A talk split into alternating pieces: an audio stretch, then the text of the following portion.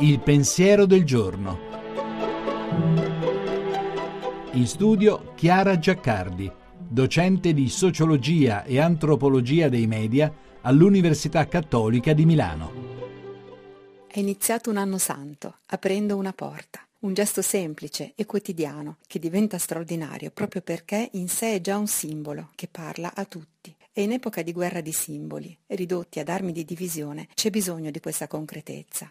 Basta con le larve di parole, rimettiamoci dinanzi alle cose, ammoniva Romano Guardini già quasi 80 anni fa. La porta è simbolo perché mentre separa unisce e insieme segna una differenza. Dice che non ogni spazio è equivalente, che c'è una discontinuità tra dentro e fuori, sacro e profano, nostro e altrui, ma dice anche che ciò che divide può unire. La differenza la facciamo noi, col nostro movimento che traccia inedite vie di unità. Attraversare differenze ci desta dal sonno dell'equivalenza, ci fa respirare pienezza. Chiudere e aprire, poi, non sono gesti a senso unico. Chiudere le porte è un gesto di difesa, comprensibile, che però alla fine lascia fuori la vita. Lo dice bene Eliot con l'amarezza del rimpianto. Passi echeggiano nella memoria, lungo il corridoio che mai prendemmo, verso la porta che mai aprimmo. Ma si può anche chiudere per proteggere. Quante volte le case e le chiese sono state riparo per i perseguitati. Apri a chi non bussa alla tua porta, scriveva Pessoa, che significa andare incontro con mitezza, incoraggiare chi è rassegnato, accogliere chi la pensa in altro modo, aprire e sparancarsi agli altri, al futuro, al calore e alla ricchezza della compagnia. Ma tenere le porte aperte è anche essere vigili, presenti. Non sapendo quando l'alba verrà,